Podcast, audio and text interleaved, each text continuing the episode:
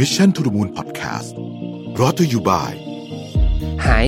มูดโฟมล้างมือ ให้มือสะอาดนุ่ม ไม่กลัวแบคทีเรีย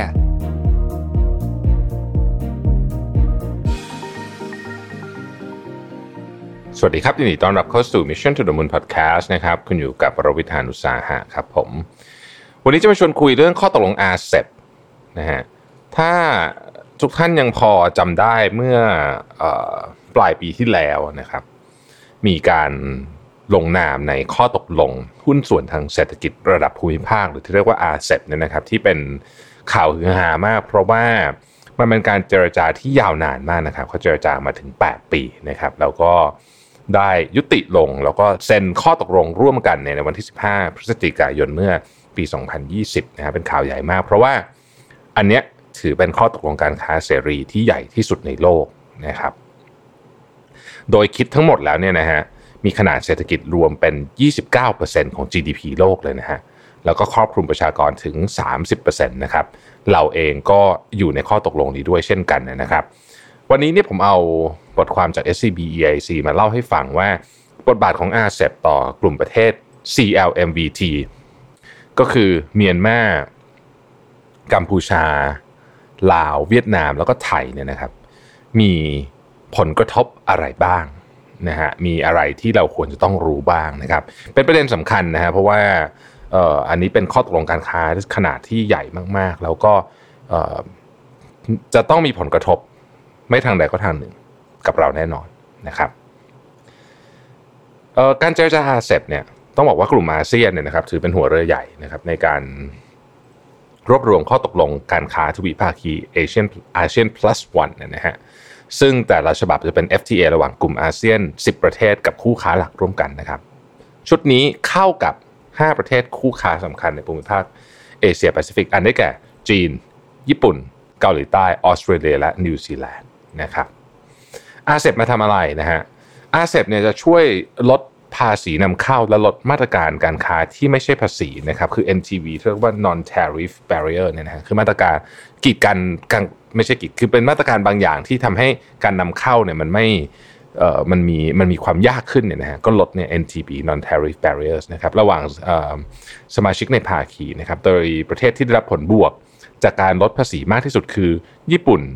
จีนและนิวซีแลนด์นะครับซึ่งได้ประโยชน์จากการลดอัตราภาษีที่สูงนะครับ ขณะที่ประเทศในกลุ่มอาเซียนโดยเฉพาะ CLMVT เนี่ยได้ผลบวกค่อนข้างน้อยนะฮะเมื่อเทียบกัน เพราะว่ามีภาษีนำเข้าเนี่ยอัตราที่ค่อนข้างต่ำอยู่แล้วนะครับผลประโยชน์ของการค้าจากการลดภาษีนำเข้าภายใต้ RCEP เนี่ยนะฮะคาดว่าจะเอื้อประโยชน์ให้กับจีนญี่ปุ่นเกาหลีใต้ รวมถึงออสเตรเลียกับนิวซีแลนด์มากที่สุดนะครับในขณะที่ผลประโยชน์ต่อกลุ่มอาเซียน โดยเฉพาะ CLMVT เนี่ยคาดว่าจะอยู่ในวงจำกัด ทั้งหมดนี้เป็นสาเหตุจากการที่อาเซบเนี่ย เป็นข้อตกลงการค้าพหุภาคีฉบับแรกนะครับ ระหว่างจีนญี่ปุ่นและเกาหลีใต้ รวมถึงยังเป็นข้อตกลงการค้าเสรีระหว่างญี่ปุ่น และนิวซีแลนด์เป็นฉบับแรกด้วยเช่นกันนะครับ จึงทำให้อัตราภาษีนำเข้าของประเทศเหล่านี้ลดลงอย่างมาก จากการเติมเต็มช่องว่างเครือข่ายทางการค้าเนี่ยนะฮะทางฝั่งอาเซียนและ CLMT เนี่ยเรา ระดับภาษีนำเข้าเราค่อนข้างต่ำอยู่ก่อนแล้วนะครับ เนื่องจากว่ากลุ่มอาเซียนมีความเชื่อมโยงกันภายใต้การค้า AFTA นะฮะการค้าเสรีอาเซียนและ FTA แบบทวิภาคีอาเซียน plus one กับ 5 ประเทศคู่ค้าหลักที่มีอยู่เดิมอยู่แล้วนะครับอย่างก็ดีเนี่ยการยกเลิก NTB non tariff barriers เนี่ยภายใต้ RCEP เนี่ยจะส่งผลดีกับสมาชิกทุกประเทศอย่างทั่วถึงนะฮะต่างจากมาตรการลดภาษีนะครับ ซึ่งจะมีจะมีทยอยการใช้การ ยกเลิก NTB เนี่ยนะฮะเป็นตามรายสินค้า โดย NTB ที่มีอยู่ปัจจุบันเนี่ยมันเป็นต้นต่อของความแตกต่างทางกฎหมาย และระเบียบศุลกากรนะฮะยกตัวอย่างเช่นการดีแคลร์ว่าของชิ้นนี้เนี่ยเป็นเข้าพิกัดศุลกากรอะไรแต่ละประเทศมันไม่เหมือนกันเพราะมันไม่เหมือนกันปุ๊บขั้นตอนการถูกบริหารจัดการมันก็ไม่เหมือนกัน บางในประเทศอาจจะเป็นสินค้าควบคุมบางประเทศไม่ควบคุม อะไรเงี้ยก็ต่างกันไปหมดนะครับรวมถึงขั้นตอนการผลิตสินค้าขั้นตอนการจดทะเบียนธุรกิจ และกฎหมายทรัพย์สินทางปัญญาในแต่ละประเทศในภาคีด้วยนะครับ ซึ่งข้อตกลงการค้าสมัยใหม่รวมถึงอาเซบเนี่ยมีเป้าหมายพื้นฐานเลยนะ ที่จะลดผลกระทบจาก NTB เหล่านี้ โดยบทบัญญัติข้อต่างๆเนี่ยกำหนดและส่งเสริมให้ประเทศสมาชิกใช้กฎหมายและระเบียบมาตรฐานเดียวกันนะครับ เพื่อสร้างการแข่งขันที่เท่าเทียม ข้อบทใหม่ที่สำคัญที่สุดกับการยก FTA ในภูมิภาครวมกันเป็นอาเซบได้แก่การทำให้กฎว่าด้วยถิ่นกำเนิดสินค้า rules of origin เนี่ยครอบคลุมทั้งภูมิภาคนะฮะอันนี้คือ ข้อสำคัญอันหนึ่งเลยนะครับของข้อตกลงอันนี้นะฮะที่เขาใช้เวลาในการเจรจากันนานมาก โดยก่อนเจรจาอาเซบเนี่ย rule of origin ที่มีอยู่เดิมเนี่ยนะครับครอบคลุมแค่ประเทศในภาคีเท่านั้น หมายความว่าสินค้าที่ใช้วัตถุดิบจากประเทศนอกภาคีเป็นสัดส่วนใหญ่ จะไม่เข้าขายเป็นสินค้าที่ผลิตภายในประเทศสมาชิกนะฮะจึงไม่สามารถใช้สิทธิประโยชน์ไปได้ FTA ได้ตัวอย่างเช่น รถยนต์ที่ผลิตในไทยแต่ใช้ชิ้นส่วนจากญี่ปุ่น ไม่สามารถใช้สิทธิประโยชน์จากกฎว่าด้วยถิ่นกำเนิดสินค้าภายใต้ FTA ของอาเซียนได้นะฮะอันนี้เคสชัดเจนเลยนะฮะแต่หลังจากอาเซบมีผลบังคับใช้เป็นทางการแล้วเนี่ยวัตถุดิบผลิตสินค้าจากทั้ง 15 ประเทศในภาคี จะถือรวมเป็นวัตถุดิบท้องถิ่นทั้งหมดนะฮะทำให้ผู้ผลิตในประเทศสมาชิกสามารถใช้สิทธิประโยชน์จากกฎว่าด้วยถิ่นกำเนิดสินค้าได้ง่ายขึ้นนะครับ ด้วยเหตุนี้เนี่ย rules of origin ภายใต้อาเซบจะมีแนวโน้มยกระดับ บทบาทของกลุ่มประเทศ CLMVT ใน supply chain ของภูมิภาคค่อนข้างแน่นอนนะฮะ โดยเฉพาะกัมพูชาลาวและเมียนมาที่ยังตามหลังด้านการพัฒนาอยู่ ซึ่งสิทธิประโยชน์ทางภาษีที่เพิ่มขึ้นเนี่ยประกอบกับแรงจูงใจจากเรื่องตำแหน่งที่ตั้งและค่าแรงที่ต่ำกว่าเนี่ยอาจจะทำให้อุตสาหกรรมในเอเชียตะวันออก หันมาจ้างกลุ่มประเทศเหล่านี้ผลิตมากขึ้นนะครับเพราะฉะนั้นเนี่ยเรื่องชิ้นส่วนก็เป็นเรื่องหนึ่งนะฮะอย่างกรณีของรถยนต์เนี่ยเราจะเห็นภาพค่อนข้างชัด อีกประเด็นที่สำคัญในอาเซียนได้แก่ความยืดหยุ่นในข้อตกลงที่มีต่อประเทศในระดับการพัฒนาที่แตกต่างกันนะฮะ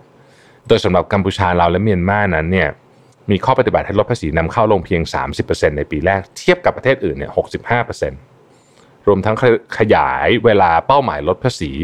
นำเข้าให้ได้ 80%ภายใน 15 ปี ในขณะที่ประเทศอื่นเนี่ย10 ปีนะครับนอกจากนี้เนี่ยกัมพูชายังได้รับการ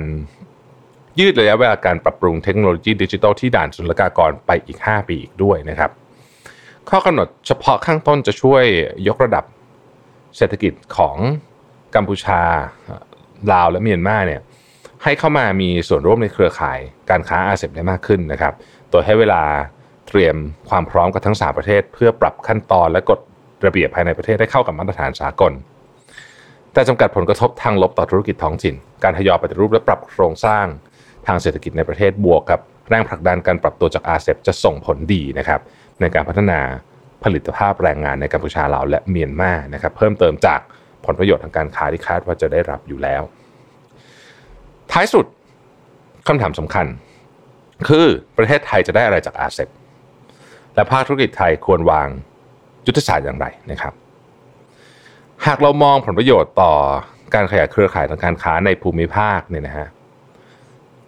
ไทยจัดว่าได้ประโยชน์น้อยถ้าเทียบกับเพื่อนบ้าน โดยเฉพาะเทียบกับกัมพูชาลาวและเมียนมานะครับซึ่งได้รับข้อตกลงที่ยืดหยุ่นกว่า ในขณะเดียวกันเวียดนามก็ได้ขยายตลาดส่งออกไปกว้างมากกว่า จากสัญญาการค้าภูภาคีขนาดใหญ่อื่นๆที่นอกเหนือจากอาเซบนะครับเวียดนามเขามี CPTPP EAEU EVFTA ต่างๆนานาเหล่านี้ซึ่งเวียดนามค่อนข้างจะได้เปรียบกับข้อตกลงอย่างที่กล่าวไปนะครับ ทางออกของไทยต่อจากนี้จะเกิดจากหนึ่ง ก็ต้องเร่งเข้าเจรจาร่วมกันการค้าเนี่ยข้อตกลงแบบนี้นะฮะเพื่อเพิ่มหรือรักษาความสามารถการแข่งขันระยะยาวนะครับสองประเทศไทยเนี่ยอาจจะใช้ประโยชน์จากการเติบโตของประเทศเพื่อนบ้านอย่างกัมพูชาลาวและเมียนมาในยุคหลังอาเซบโดยธุรกิจไทยสามารถย้ายฐานผลิตที่ใช้แรงงานสูงไปยังประเทศเหล่านี้ และหันมาเน้นผลิตสินค้าในประเทศที่สร้างมูลค่าเพิ่มจากทักษะแรงงานสูงแทนนะครับ ซึ่งกฎ rules of origin ภายใต้อาเซบเนี่ยจะเป็นแรงสนับสนุนสำคัญ อันนี้ผมว่าเป็นเป็นเรื่องที่คนทำธุรกิจต้องศึกษาเยอะๆนะครับเพราะว่าอนาคตเนี่ยเทรนด์ของเรื่องของ supply chain เนี่ยมันมันมีแนวโน้มที่จะเปลี่ยนนะฮะแล้วก็ถ้าเราไม่ไม่เกาะติดเรื่องนี้มากๆเนี่ยบางทีเราก็จะไม่ได้ประโยชน์อย่างเต็มที่นะครับในขณะเดียวกันเนี่ยผมคิดว่าเรื่องพวกนี้เนี่ย ต้องคอยอัปเดตความรู้เรื่อยๆเพราะเดี๋ยวมันก็มีอะไรเข้ามาเรื่อยๆอีกเนี่ยนะครับ เราก็ต้องปรับตัวไปนะครับแล้วเราก็ต้องมองหาโอกาสด้วยนะฮะจริงๆภูมิภาคของอาเซียนต้องบอกว่าเนื้อหอมมากนะในในช่วง 10 ปีต่อจากนี้เนี่ยเพราะว่า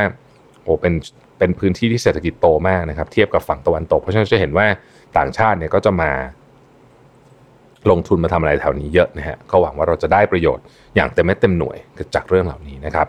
เนื้อหาของ ASEP นะครับอยากอ่านเพิ่มเติมเนี่ยสามารถไป search ได้ในเว็บไซต์ของ SCB EIC เลยนะครับบทบาท ASEP ต่อการค้าในกลุ่มประเทศ CLMVT นะครับ